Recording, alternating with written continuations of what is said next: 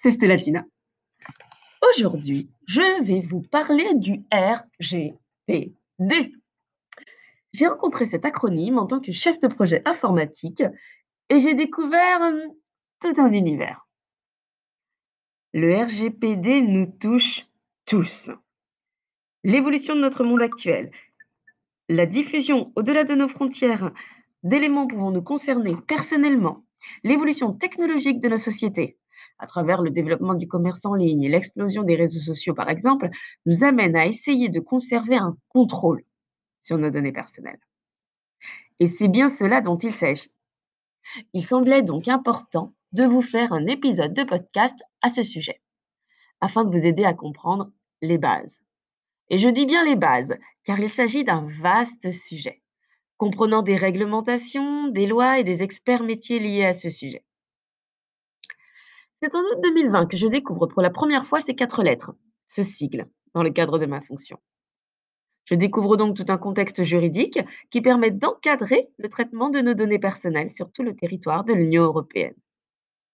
Pour que ce soit clair et compréhensible, je vais vous l'expliquer en trois étapes. Tout d'abord, on va voir ce qu'est le RGPD et qui est concerné. Ensuite, qu'est-ce qu'une donnée personnelle ainsi qu'un traitement de données personnelles? Et pour finir, quelles sont les obligations du RGPD Commençons donc par ce qu'est le RGPD et qui est concerné.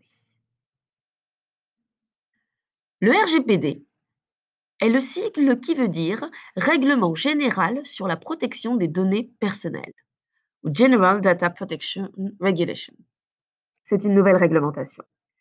Appliquée depuis le 25 mai 2018, c'est le texte de référence européenne en matière de protection des données personnelles pour les résidents de l'Union européenne. Son objectif, c'est d'harmoniser la régulation des données personnelles dans l'ensemble des pays de l'UE. Concrètement, il responsabilise les organismes publics et privés qui traitent des données. Cette réglementation a été créée par la CNIL, qui est la Commission nationale de l'informatique et des libertés. C'est l'autorité de contrôle indépendante des pouvoirs publics chargée de rendre un avis sur tous les projets de traitement de données et plus largement de veiller au respect des dispositions légales protectrices des personnes. Dans l'univers numérique, la CNIL est donc le régulateur des données personnelles. Elle accompagne les professionnels dans leur mise en conformité et aide les particuliers à maîtriser leurs données personnelles et exercer leurs droits. Il y a trois axes majeurs du RGPD. Le premier, c'est le renforcement quantitatif et qualitatif des droits des personnes. Le second est qu'il entraîne une nouvelle logique de responsabilisation de l'ensemble des acteurs des traitements de données. Puis le troisième, c'est le renforcement des pouvoirs de sanction des CNIL européennes. Je vous ai donc expliqué ce qu'était le RGPD, en passant par l'organisme qui l'a mis en place. Voyons plus en détail qui est concerné par cette réglementation. Le RGPD, qui est concerné Alors le RGPD est susceptible de s'appliquer à tout organisme, public comme privé, traitant des données personnelles dans le cadre de son activité ou pour le compte d'un tiers. Et ce, quelle que soit sa taille, son activité et son pays d'implantation. Dès lors qu'il se trouve établi sur le territoire de l'Union européenne ou bien que son activité cible directement des citoyens européens. Concrètement, une société établie en France et dont l'activité est l'export de produits aux États-Unis est concernée par le RGPD. De même, une société dont le siège se trouve au Maroc, par exemple, et livrant des produits en Espagne est également concernée par le, par le nouveau règlement européen concernant le traitement de données personnelles. Le RGPD concerne bien sûr également les sous-traitants, dont l'activité est de traiter les données personnelles pour le compte d'autres sociétés. Donc, qui est concerné par ce RGPD Il s'agit donc de tout organisme traitant des données personnelles. Mais alors, qu'est-ce qu'une donnée personnelle? Alors, une donnée personnelle se réfère à toute information rattachée à une personne identifiée ou bien identifiable grâce aux dites données. Il peut s'agir de données telles qu'un nom et un prénom, permettant donc une identification directe de la personne concernée, ou bien un numéro de téléphone, un numéro client, des critères génétiques, économiques, des marqueurs sociaux et culturels, ou encore la voix, ou bien l'image d'une personne, entraînant alors son, identification indirecte. Des mesures spécifiques doivent être prises, en, prises si les données concernées sont dites sensibles. Concrètement, dès lors qu'une base de données comprend une ou plusieurs informations précises permettant de remonter à une personne physique pouvant être identifiée via une ou plusieurs de ces informations, il s'agit bien de traitement de données personnelles. Voyons donc ce qu'est le traitement de données personnelles. La notion de traitement de données personnelles dans le cadre du RGPD se définit comme une ou plusieurs opérations visant des données personnelles, quel que soit le procédé utilisé. Cela peut être de la collecte directe de données, un enregistrement, un triage de données, mais aussi organisation, conservation, modification, transfert, utilisation, consultation, diffusion et toute autre forme de disposition de ces données. Le champ d'application est donc large le traitement de données personnelles pouvant aller de la simple tenue d'un fichier client jusqu'à la mise à jour d'un fichier concernant des fournisseurs. Il est important de noter que le processus de traitement de données personnelles n'est pas forcément informatisé. non, non. Les fichiers de type papier sont aussi soumis aux normes du RGPD et doivent en ce sens bénéficier des mêmes mesures de conservation et de protection des données personnelles. Alors, le traitement de données doit répondre à huit règles d'or. La règle numéro 1, c'est la finalité du traitement. Tout traitement de données doit avoir un objectif clairement défini, c'est-à-dire que chaque traitement de données doit servir un but bien précis. Par exemple, collecter des données clients lors d'une livraison ou bien pour éditer une facture est un traitement de données personnelles légitime, ayant pour but la gestion d'une clientèle. Règle numéro 2, c'est la licéité du traitement. Il faut identifier la base juridique sur laquelle se fonde votre traitement. Alors pour plus de détails sur la licéité du traitement, je vous renvoie vers le site de la CNIL où les six euh, bases juridiques sont clairement euh, expliquées. La règle numéro 3, c'est la minimisation des données. Les questions à se poser euh, liées à la minimisation, c'est est-ce réellement nécessaire de collecter ces données dans le cadre de mon activité?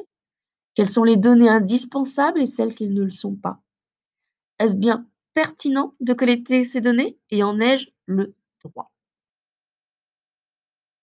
Règle numéro 4, c'est la protection des données sensibles.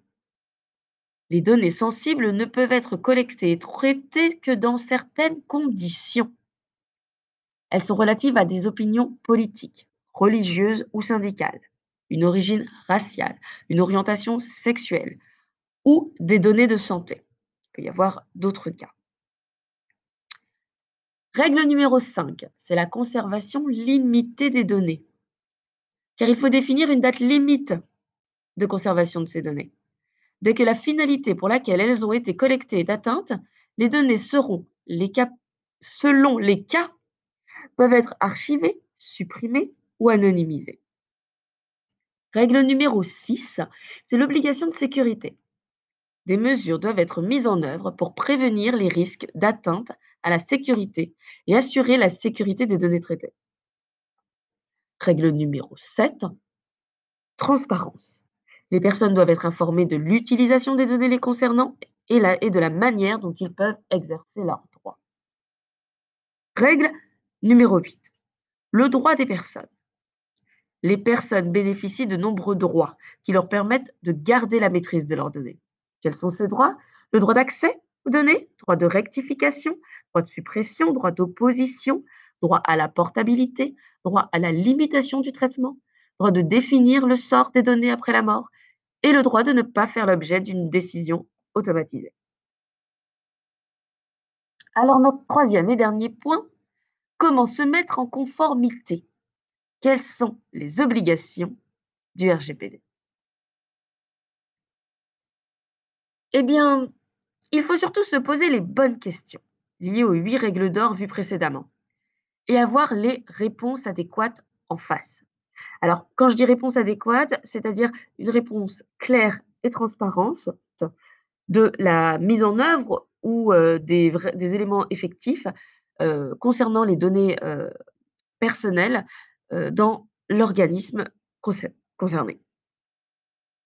Le règlement général sur la protection des données implique avant tout un devoir d'information auprès des utilisateurs concernés par le traitement de leurs données personnelles. En tant que responsable du traitement de ces données, ou bien en tant que sous-traitant, il convient de prendre les mesures nécessaires pour garantir une utilisation respectueuse de ces données, permettant la protection de la vie privée des personnes concernées, mais aussi de leurs droits à cet égard. Il faut donc écrire toutes les informations dans un registre des traitements de données personnelles. Chaque citoyen européen pourra réclamer ces informations et demander à faire effacer ces données personnelles.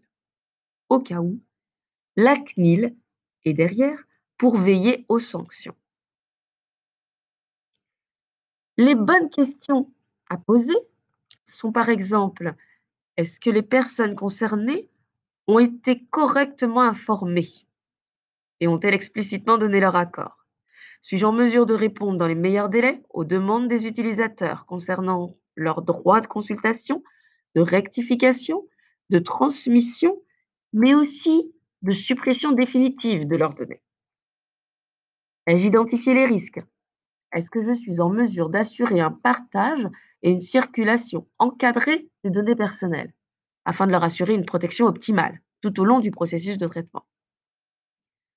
Est-ce que les mesures de sécurité sont adaptées en fonction des risques qui pèsent sur les personnes concernées en cas d'exploitation non consentie de leurs données personnelles? Nous avons donc vu ce qu'est le RGPD et qui est concerné. Nous avons également vu Qu'est-ce qu'une donnée personnelle ainsi qu'un traitement de données personnelles. Pour finir, nous avons également traité la partie des obligations du RGPD. N'hésitez pas à vous abonner au podcast Reconversion Phoenix. Petit à petit, on fera connaissance.